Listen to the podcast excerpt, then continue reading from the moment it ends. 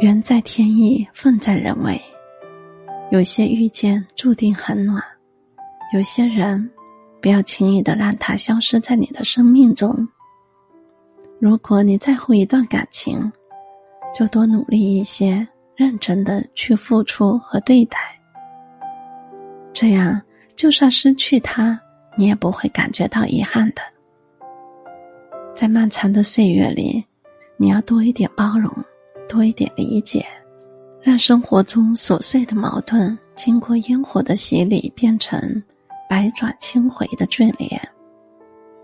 而余生呢，更要感谢那些出现在你生命中的人，即使故事的最后你们再无交集，我们也要庆幸所有的遇见，因为遇见本身就是一个美好无比的。